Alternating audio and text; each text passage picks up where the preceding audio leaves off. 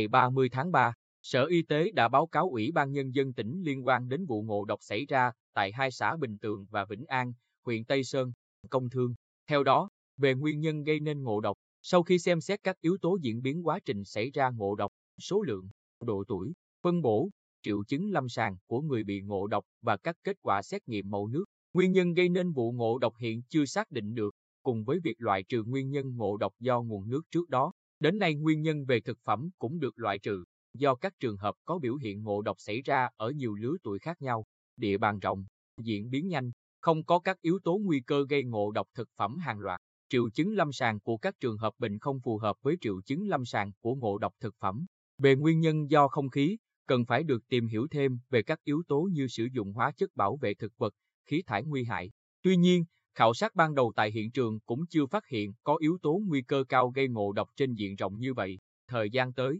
TTIT huyện Tây Sơn, trạm y tế xã Bình Tường và xã Vĩnh An tăng cường theo dõi, giám sát để ghi nhận các trường hợp ngộ độc phát sinh, phối hợp y tế trường học để ghi nhận, điều tra kịp thời khi có trường hợp bệnh xuất hiện trong cộng đồng hoặc đến khám tại y tế trường học, cơ sở y tế. Trung tâm Kiểm soát Bệnh tật tỉnh tiếp tục hỗ trợ về chuyên môn cho TTIT huyện Tây Sơn để thực hiện. Ủy ban Nhân dân huyện Tây Sơn đẩy mạnh công tác tuyên truyền về an toàn thực phẩm, đặc biệt là vận động người dân tuân thủ ăn chín, uống sôi, sử dụng thực phẩm đảm bảo hợp vệ sinh. Ủy ban Nhân dân huyện Tây Sơn tiếp tục theo dõi, giám sát việc sử dụng hóa chất bảo vệ thực vật trên địa bàn, nhất là việc phun thuốc chống sâu rầy đối với cây xoài, đang mùa ra hoa kết trái, trên địa bàn hai xã nói trên và các địa bàn khác trong huyện, hướng dẫn người dân về quản lý, sử dụng hóa chất bảo vệ thực vật an toàn, hiệu quả.